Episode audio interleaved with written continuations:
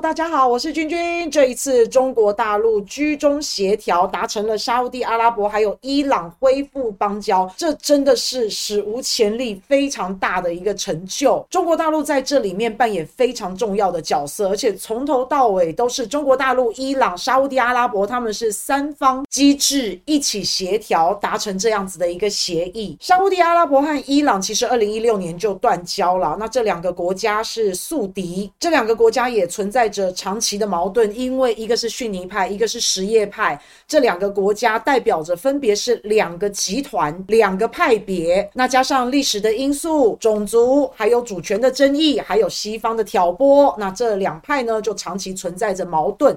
那稍有不慎，这个中国大陆居中协调，他当公亲，搞不好就变事主了。所以能够让中东这两个巨头坐在一起谈，真的是非常非常的不容易。而且从历史上看来，能够同时和沙乌地阿拉伯还有伊朗保持友好的国家，应该大概也只有中国了。这一次沙乌地阿拉伯还有伊朗恢复好朋友的关系，由中国主办这一次的会议，推动两国复交友好，成功打破僵局。其实不只是这两国，非常感谢中国大陆。其实好多国家、好多人都由衷的感谢中国大陆，因为这真的是一项。很伟大的成就跟奇迹。那现在伊朗跟沙乌地阿拉伯他们双方要互推大使，然后要复交。基本上除了政治之外啊，那我们相信人民在经贸的合作、交流、来往，一定都会进一步的加强双边的关系。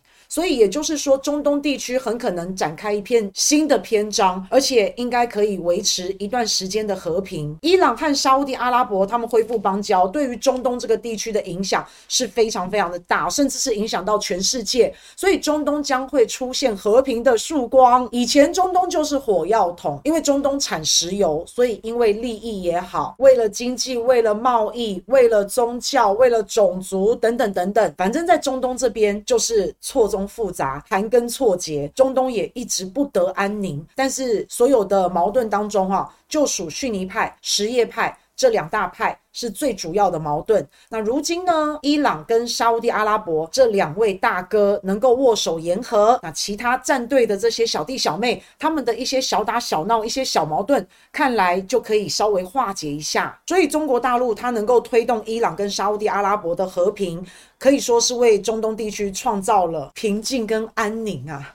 所以大家对和平的到来都是非常的开心。那有和平呢，也可以激化中东这一些地区的一些活动。对很多很多人来说啊，其实是一种解脱。那另外像沙乌地阿拉伯跟也门的胡塞武装一直关系都非常的不好。沙乌地阿拉伯甚至还有建军来跟也门的胡塞武装来打仗。那也门的胡塞武装背后其实就是伊朗在支持。就算沙乌地阿拉伯的联军，他的实力非常的坚强。但是说真的，小鬼难缠，也不可能把伊朗所支持的胡塞武装全部歼灭。那沙乌地阿拉伯呢，背后一直都是美国。那伊朗也有着叙利亚，还有也门胡塞武装当他的小弟，所以反正两边就是闹得水火不容就对了。不过，沙乌地阿拉伯虽然说是美国的小弟啊，但是现在关系也不太好了。尤其是沙乌地阿拉伯本来盛产石油，那现在美国他自己也产石油，变成跟沙乌地阿拉伯、美国他们是同行相忌，变成是竞争者的关系。那美国跟伊朗的关系就一直是还蛮差的，已经恶化了四十多年，而且这四十多年来，美国一路不断的制裁打压伊朗。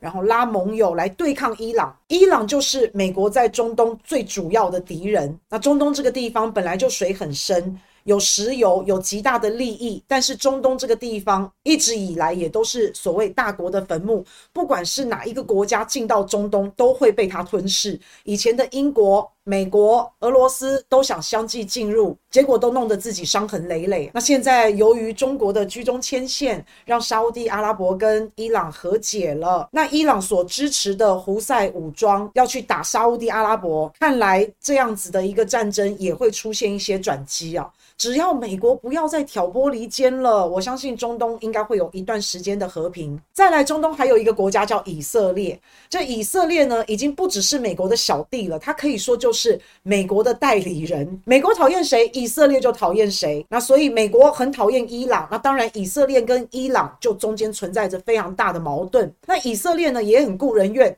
以色列不但讨厌伊朗，跟伊朗不好，以色列跟沙乌地阿拉伯关系也不好。所以当沙乌地阿拉伯跟伊朗两个打一起的时候，以色列是最高兴的。所以沙乌地阿拉伯跟伊朗现在和好，那以色列可就要小心了，因为人家两个和好了，他们现在有空出手，也有时间来弄你了。所以以色列，你最好不要再听美国的话，在中东在那边上下其手，有可能他们两个沙特跟伊朗会有时间来针对你。尤其以色列，他其实承认了很多次，他们都偷袭伊朗的设施。那伊朗有一些设施是在叙利亚，所以你看中东真的是乱糟糟啊。那另外还牵扯到俄乌战争，因为现在春天了，即将要有春天的大决斗。那乌克兰是一直跟西方世界说，赶快给我军援，赶快给我武器。有一些坦克呢，也已经运到了乌克兰，准备来春季大决战。那对于俄罗斯来说啊，敢军援俄罗斯的国家真的是少之又少。你敢军援俄罗斯？那你就是跟美国作对，你小心被美国给对付跟制裁。不过伊朗跟叙利亚，诶，他们就敢帮助俄罗斯，因为他们跟美国不好。那美国当然也指责他们，还有国际舆论社会的压力，帮助俄罗斯的国家，像是伊朗跟叙利亚，简直就是被国际社会千夫所指。那现在反正伊朗跟沙乌地阿拉伯和好了，我相信他们所受到的舆论的指责稍微会减轻一点，搞不好会更加大力度去支援俄罗斯都不一定。反正这一次中国大陆就是当了公道博，促成了沙乌地阿拉伯跟伊朗复交，那这对美国来说也是非常大的打击。这个让美国的威信扫地，因为二次世界大战之后，美国就一直控制中东这个地方，有石油利益。还有美元霸权，如果中东你们这一些好朋友敢不听美国的话，美国就消灭你，像是卡达菲、萨达姆、宾拉登。但是不管怎么样，美国就是没有办法全权主导中东这个地方，原因就是因为伊朗，所以美国也很不爽啊，一直在纠结盟友要对抗伊朗。那结果现在伊朗跟美国的小弟沙乌地阿拉伯复交了，超打美国脸，以后谁还要听美国的话？那这也很有可能威胁到美元的霸权，因为沙乌地阿拉伯的石油跟跟美元是挂钩的，美元霸权是从中东石油美元开始的，这里也是美元霸权的根本。沙乌地阿拉伯用石油来换取美军的保障、安全的保障。那但是现在沙乌地阿拉伯跟伊朗和好了，那就没有人可以再威胁沙乌地阿拉伯了，沙乌地也不需要美国的保护了。而且沙乌地最近还跟中国大陆买了很多先进武器，便宜好用，CP 值高，修个短袜。也就是说，沙特转而跟中国大陆买武。那对美国这边的武器需求当然就下降了。那再来，沙特其实也不需要坚持一定要用美元来交易买卖石油，这真的是太危险了啊、如果美元霸权从沙特这边开始被挖祖坟的话，哇，那简直就是要挖美国的根基了。那现在美国通货膨胀这么严重，一个礼拜倒了三家银行，日本、中国还在大幅的抛售美债。美元霸权如果真的受到威胁，那随时可能会爆发非常重大的危机哦！而且美国这个国家，它本来就是军工复合体，它本来就是靠打仗才赚钱，所以世界和平，美国就完了。那中东一直打打闹闹、吵吵闹闹，就是美国的提款机，也是美国卖武器最大的客户之一。一直以来，中东的战火让大半的中东都非常的民不聊生啊！不管是两伊战争，不管是美国入侵伊拉克，不管是阿富汗战争，中中东这边对和平真的已经不抱期望了，但是中东这些国家为了自保，他必须跟美国买武器，必须寻求美军的保护，而且还自愿把自己国门打开，让美军可以进驻，这些都是让美国赚得盆满钵满，都是财源滚滚的原因。没办法，这就是美国霸权。拳头大，那现在中国大陆促成了沙特和伊朗的和解，想必之后大家会在经济上面有更多的合作，大家手牵手一起赚钱多好。那这也反映出了中国大陆在中东地区的角色跟重要性。为什么这两个国家会愿意让中国大陆居中协调，给中国大陆这个面子？这个跟中国大陆的国格人格是很有关系的，而且也看得出来这两个国家对中国大陆是有信任度的。中国大陆一直秉持。持着不要伸手去碰人家的内政，比较走中庸之道，比较不偏不倚。基本上这两个国家，中国大陆都保持着友好的关系，也比较平和，也比较和缓。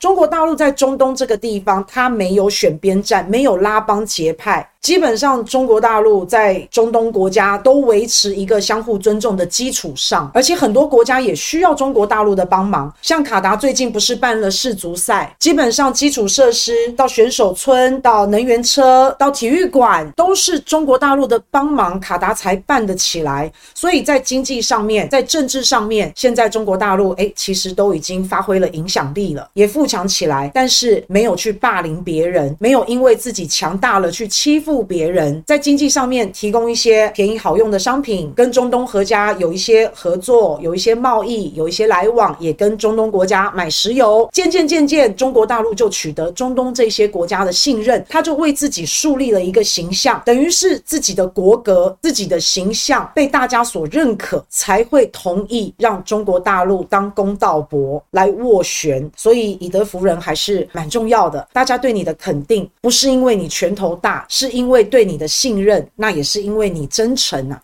所以这一次事件让大家感到非常的震惊，非常的惊讶。就是伊朗跟沙乌地阿拉伯在中国的斡旋之下，两国恢复了外交关系，这是很大的一项成就。连联合国秘书长也说这是一件很伟大的事情。欧盟说我们做不到，中国大陆做到了。然后连美国都赞赏中国确实做了一件很重要的事情。这不要说是为伊朗跟沙特做出了贡献，其实为中东地区也做出了贡献，甚至是。对人类也做出了一个蛮大的贡献。那现在美国很害怕自己的大国地位动摇，美国当然也很害怕中国大陆在中东这个地方的主导权会不会超过美国。我只能说，这个事件来的是又急又快，太突然了，让人措手不及。